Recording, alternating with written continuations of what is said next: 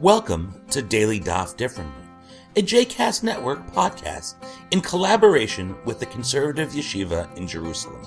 This daily podcast invites you to join us to study the daily Talmud page with a variety of liberal rabbis and teachers. For more information about the Conservative Yeshiva, please visit conservativeyeshiva.org. For more information about the other JCast Network podcasts and blogs, please visit jcastnetwork.org. Welcome to Daily Daf Differently. My name is Rabbi Avi Soslan. Today we are beginning a new Masechet, Moed Katan. I was thinking of beginning our podcast today with a definition of the word Moed. I wanted to tell you that it actually refers to what we call today Chol HaMoed. I wondered if this might be too basic for our listeners. And then I read the words of the great 17th century commentator on the Mishnah, Yom Tov Lipman Heller, the Tosafot Yom Tov. And you'll never guess how he starts the commentary for this Masechet. HaMishnah Tikra Moed, Mashe Anu Karin Cholo Shel Moed. He says the exact same thing. The Mishnah calls Moed what we call Chol HaMoed. I love that even the greatest scholars of the history of the Mishnah we're concerned with the basics. We never need to feel embarrassed to ask even the simplest of questions. Yes, Moed Katan refers to Chol HaMoed. The word Moed is, like many other terms in rabbinic usage, used in a number of different ways depending on the context. Literally, Moed means a specified time, and it is the name of our entire order of Mishnah. The Seder is referred to as Seder Moed, the Seder of holidays. In our case, it simply refers to the days on Pesach and Sukkot that are not Yom Tov. Today, you often hear people greeting one another during this time with Moed Tov. It is still part of the holiday, but it is not what the Torah refers to as Mikra Kodesh, those days which are called holy. The first and last days of the holiday are holy. No work may be done on them, almost like Shabbat. Kol melechet avodah lo ta'asu you shall not do any milacha, any official work, except that which is necessary for ochel nefesh, to make food for the day. The first and last days of the holiday are restricted, but the Torah is clear that the full holiday, both Sukkot and Pesach, is seven full days. So something must be special about the intermediate days. The rabbis are careful to say that we must avoid all work that is unnecessary, what the Talmud will term tircha yetera, excessive exertion. Our Masechet deals with the distinctions between the kinds of work that may be done on the Chol HaMoed. Aside from the leniency of making ochel nefesh, are there other kinds of milacha or labor that are permitted during the intermediate days of the holiday? Throughout our Masechet, we will encounter five different categories of work that are permitted on Chol HaMoed. It is helpful to consult an introduction to the Masechet, or perhaps to cite the legal code in the Mishnah Berurah, who explains these categories at length. Very briefly, they include davar ha'aved, doing work in order to avoid a loss, tzarchei moed, if something is necessary for the celebration of the holiday itself, bishvil poel she'ein lo ma yochal, a worker who might otherwise not have enough to eat, tzarchei rabim, activities that are done for the benefit of the public, and maaseh hedyot, unskilled work. We will have time to explore each of these categories later in the Masechet. On our daf today, the first Mishnah of the tractate deals with the first of these categories, davar ha'aved, avoiding a loss. In this case, the question is whether or not we may water or irrigate a field. Mashkin beit ha'shlachin. The Mishnah divides the possibilities into different kinds of fields. A field that is naturally irrigated by rainwater or a spring. This is called Beit Haba'al. And a field which requires human effort to irrigate. Beit HaShlachin. If it requires human effort, it would incur a loss if one did not water it on Chol HaMoed, so the Mishnah will allow it. If it is naturally irrigated, it doesn't require any human effort, and therefore it would not incur loss if one did not add extra water on Chol HaMoed. The Mishnah puts forth the same rules for Chol HaMoed as those for Shvi'i, the sabbatical year. In tomorrow's daily daf, we will look more closely at the connection between Chol HaMoed and the sabbatical year. For today, I'd like to look at one strange moment on our daf. As an aside, the Gemara is curious about the etymology of these terms. Beit Hashlachin, which literally means a thirsty field or one that needs to be irrigated, and Beit Haba'al, literally a settled field, one that is naturally irrigated.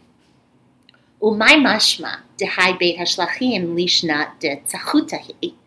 How is the derivation of Beit Hashlachim the language of thirst? The Gemara asks. And how is the phrase Beit Haba'al the language of a field that is naturally irrigated by rainwater or a spring? These terms do not associate themselves easily with those ideas. The rabbis go to what they know.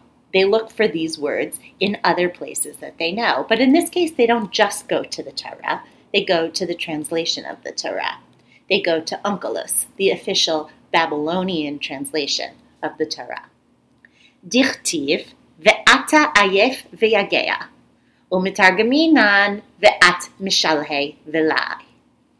We render the phrase as the Targum puts it and you were mishalhe and exhausted. The rabbis quote from the end of Ki where we talk about Amalek, where it is written that you were tired and worn out. But the Onkelos, the translation, the Meturgeman, translated this as you were exhausted and, and thirsty. The artificially irrigated field that is, the thirsty field, is now associated with the story of our people and Amalek from the passage that we read on Shabbat Zachor. Remember how Amalek got you at your weakest when you were exhausted and thirsty. That is the source for the phrase Beit HaShlachim. They take the word Beit HaShlachim and connect it to Onkelos's translation of the Torah. The, the translation for Beit Haba'al is even stranger, in my opinion. The Soncino translator explains that Beit Haba'al is an ancient pagan way of saying that a land is fertile, from the term for the pagan agricultural god Baal. But the Gemara gives us a little drush on the term. Using a quote from Onkelos in the book of Isaiah, the rabbis choose a pretty graphic usage of the term Baal. Dichtiv, ki val bachur betula. As a young man lives with a virgin, so shall your children live in you. Umitargaminan are kema kemitotav ulam im betulta yete tivun benavech benaich. As Rabbi David Kimchi, the Radak, understands this, just as a young man and a virgin are a fitting match, so too the children of Israel and the land of Israel are suited for each other. Or as the Nimukei Yosef, the Tal- Talmudist Joseph ibn Habib understands it, a young man who marries a virgin settles contentedly into his home and no longer wanders from place to place as he did when he was single. Either way, Beit Haba'al refers to a field which is settled or content and does not have to be artificially watered. What a bizarre, strange set of proof texts. Really, you're looking for a verse to explain Baal, and this is the one you can come up with?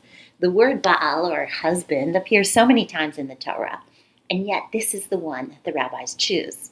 These sources seem to demand a literary approach, a la the great philosopher Emmanuel Levinas, who would have looked for a thematic connection to understand why these texts of all texts were chosen. What are we to learn from the choices that the rabbis make in selecting their verses for proof texts? What both of these have in common is that both of these verses go to a very deeply national place for us as a people. Amalek, remember what it was like to be wandering in the wilderness with a horrible, hateful enemy picking us off at our weakest. And Isaiah, I have a love affair with you, God is saying to the people of Israel. Just like a young man with a virgin, so too we are settled on the land. The rabbis are sending a crucial, not so subliminal message. Every single action, even those that seem as far removed as possible from Jewish life, we're irrigating farms here, is actually tinged with meaning for the Jewish people. These laws of how to irrigate land on Chol HaMoed and especially on the sabbatical year, as we will see tomorrow, they're not actually just for irrigating land wherever we are. They are for irrigating land in the land of Israel. You want the privileges of owning and tending land? Remember that the land is a gift from God, and it keeps us safe from nations like Amalek and out of harm's way. Just as an aside, oh, by the way, what is the etymology of these terms? The rabbis are reminding us that everything we do in our agricultural milieu is actually a privilege, as we were once and for a long while wanderers with no land and no place to keep us safe. These two proof texts seem to be saying that the very laws of how and when to irrigate are actually meant to sanctify our actions with regard to the land and to keep us ever mindful of our connections to our history. What a sobering message for those of us studying the Daf this summer, a time of such struggle and sadness for the state and for the people of Israel. When you take care of the land, when you keep the laws of Chol Moed and the laws of the sabbatical year, don't forget why you're doing this. People of Israel, remember. Remember Amalek. Remember the promise of Isaiah. Remember how much worse it used to be. Remember what a gift this whole endeavor is in the first place. And with that in mind, the discussion of irrigation on Chol Moed takes on a much higher meaning.